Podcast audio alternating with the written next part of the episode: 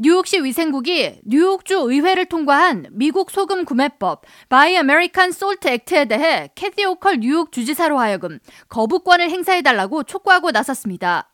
제시카 티시 뉴욕시 위생국장은 7일 캐시 호컬 주지사에게 서한을 보내 미국산 소금 구매법이 주지사 서명으로 시행되면 뉴욕시 거리에는 눈이 온 뒤에도 제설 작업이 제대로 이루어지지 않아 얼음으로 가득하게 될 것이라고 우려를 표하면서 현재 뉴욕시에서는 매년 칠레산 소금을 수입해서 쓰는데 1,600만 달러를 들이고 있는데 만약 이를 미국산으로 바꾸게 되면 이보다 최고 1천만 달러의 비용이 더 들어 가뜩이나 비용 절감이 시급한 뉴욕시 재정 상황에서 충분한 소금 구입을 하기가 어려울 것이라는 설명입니다.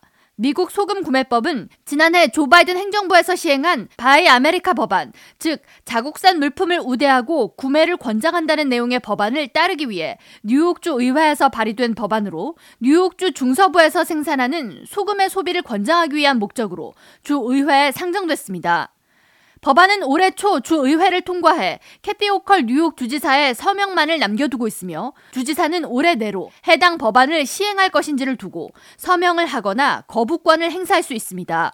제시카 티시 위생국장은 매년 선박을 통해 7억 파운드의 소금을 남미에서 뉴욕시로 들여오고 있는데 만약 뉴욕주 내에서 소금을 운반해야 한다면 대형 트럭이 만 번의 장기 운전을 해야 하는 결과를 초래한다면서 이는 호컬 주정부에서 내세우는 친환경 정책에도 반하는 결과를 가져오게 된다고 호소했습니다.